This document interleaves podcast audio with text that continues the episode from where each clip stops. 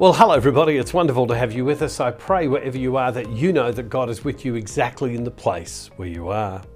Well, let's go straight to the scriptures. We're going to read from Luke's Gospel, chapter 4, starting in verse 38. It says this After leaving the synagogue, he, that's Jesus, entered Simon's house. Now, Simon's mother in law was suffering from a high fever, and they asked him about her. And then he stood over her and rebuked the fever, and it left her. Immediately she got up and began to serve them. As the sun was setting, all those who had any who were sick with various kinds of diseases brought them to, to him, and he laid his hands on each of them and cured them. Demons also came out of many, shouting, You are the Son of God. But he rebuked them and would not allow them to speak because they knew that he was the Messiah.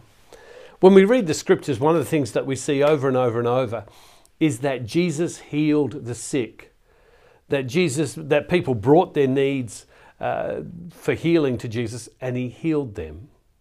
Well, in recent uh, times, as I have shared with you, I have had COVID, and uh, uh COVID's uh, just a staggering, interesting disease, isn't it?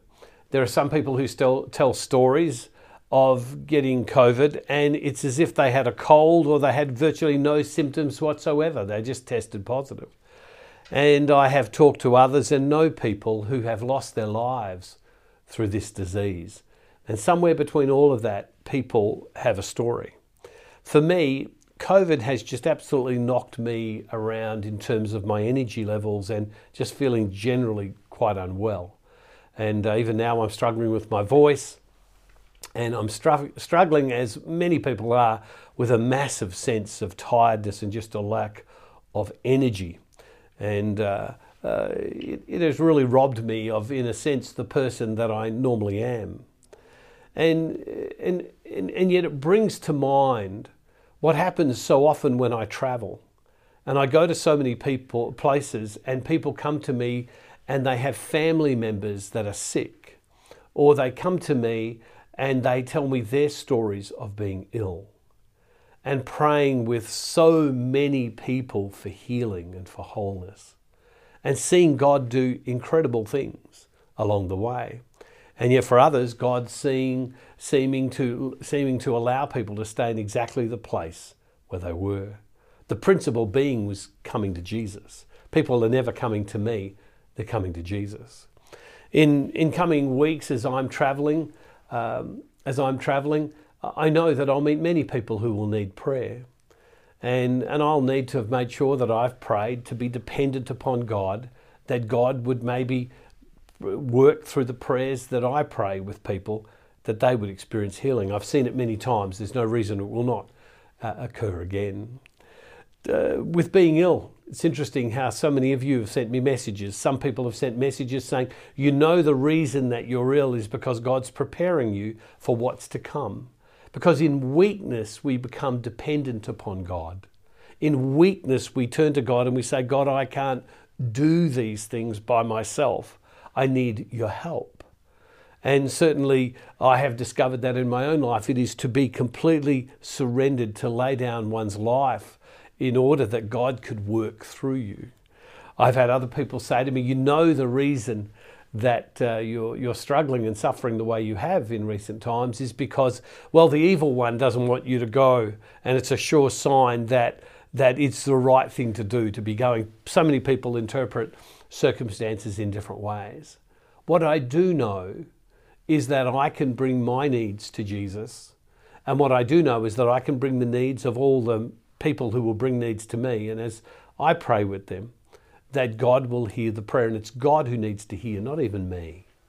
And, and when we look at this story of Jesus entering Simon, Simon's house, and his, uh, his uh, uh, mother in law is, has a te- uh, fever, Jesus heals because he notices. And then others brought their needs to Jesus, and he notices. And so the principle is, is that Jesus notices exactly where we are. So if you're feeling like me right now, not the best, um, you, you, you, know, I'm, I'm not sufficiently awful enough not to be able to come, uh, come and do this, but, you know, but not the best. And many are like that every day. I meet people like that every day who continue to go on silently I want you to know that Jesus sees.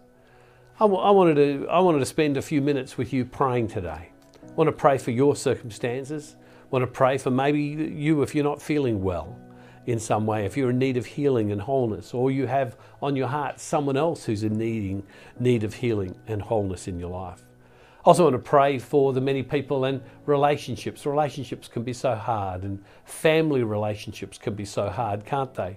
And they can be a real burden to us. I want to pray for those. I want to pray for people who are experiencing financial difficulty. I want to pray also for people who, uh, right now, uh, are a bit lost in terms of employment or particularly about the fulfilling of dreams and hopes of the things they, they want to do, but they look and there's closed doors everywhere.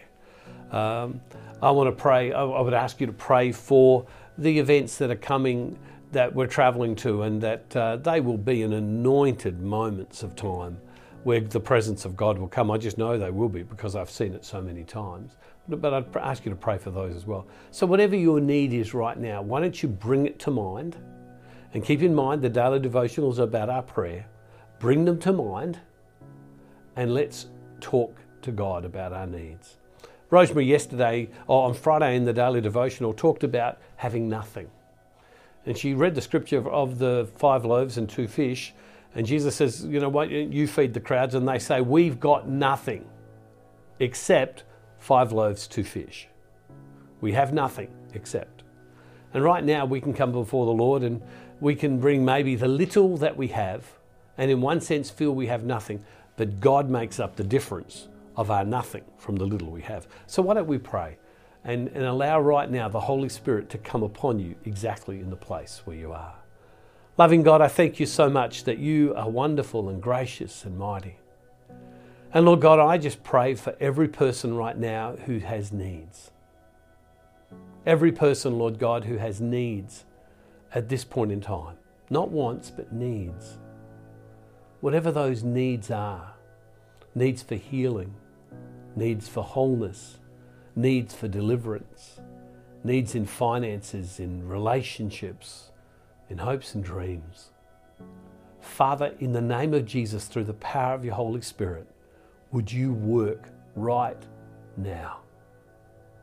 Would you work right now and have your will in these situations? Lord God, the scriptures tell us that you are present when in, in worship.